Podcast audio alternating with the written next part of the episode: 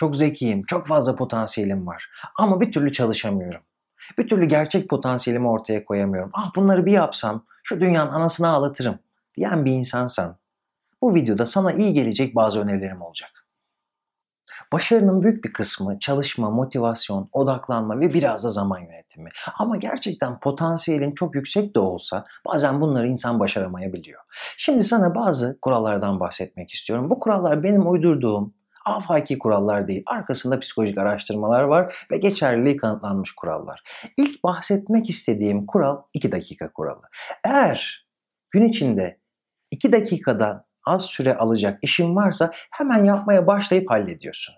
Ve eğer 2 dakikadan fazla bir işin varsa onda da 2 dakika bir zaman ayırıyorsun. Eğer 2 dakika sonrasında hala yapmaya devam etmek istiyorsan devam ediyorsun yoksa bırakıyorsun başka bir işle uğraşmaya başlıyorsun. İkinci kuralımız 5 dakika kuralı. İşte veya evde, okulda bir konu üzerinde çalışıyorsun ve yoruldun. Kendi içinden şunu söylemen gerekiyor. Bu iş üzerinde bir 5 dakika daha çalışacağım. Eğer 5 dakika sonunda hala çalışmak istiyorsan devam edeceğim yoksa bir mola vereceğim. 5 dakika kuralının amacı aslında kendi içimizdeki sürekliliği, çalışmalarımızdaki istikrarlılığı sağlamaktır. Spor yapmayı sevmiyorsun ama yine de sağlıklı bir insan olmayı, uzun bir hayat yaşamayı istiyorsun. Bu durumda 11 dakika kuralı tam sana göre. Gün içinde spora ya da fiziksel aktiviteye 11 dakika ayıran insanlar buna zaman ayırmayan insanlara göre yaklaşık 2 yıl daha fazla yaşıyorlar. O yüzden gün içinde spora 11 dakika zaman ayırman daha sağlıklı olmana sebep olacaktır. Birden canın çok mu tatlı istedi ya da henüz yeni sigara içmiş olmana rağmen canın yine mi sigara istiyor?